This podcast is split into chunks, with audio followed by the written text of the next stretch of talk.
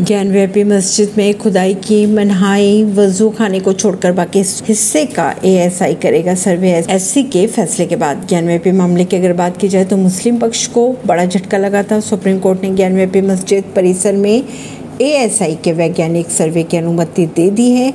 CGI ने कहा है कि मस्जिद में छुआ न जाए और न ही कोई खुदाई की जाए। सुप्रीम कोर्ट ने यह भी कहा कि सभी पक्षों को उन्होंने सुना है। सुप्रीम कोर्ट ने कहा है कि एएसआई ने अदालत को भरोसा दिया है कि वे किसी भी तरह से इमारत को नुकसान नहीं पहुंचाएँगे।